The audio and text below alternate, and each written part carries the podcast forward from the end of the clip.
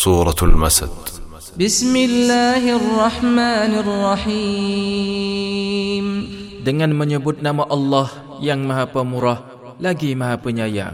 تبت يدا أبي لهب وتب ما أغنى عنه ماله وما كسب Binasalah kedua tangan Abu Lahab dan sesungguhnya dia akan binasa.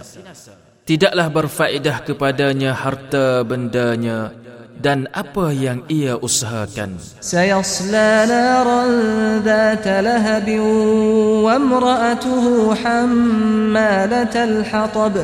Kelak dia akan masuk ke dalam api yang bergejolak dan begitu pula isterinya pembawa kayu bakar. Fi jidha hablum min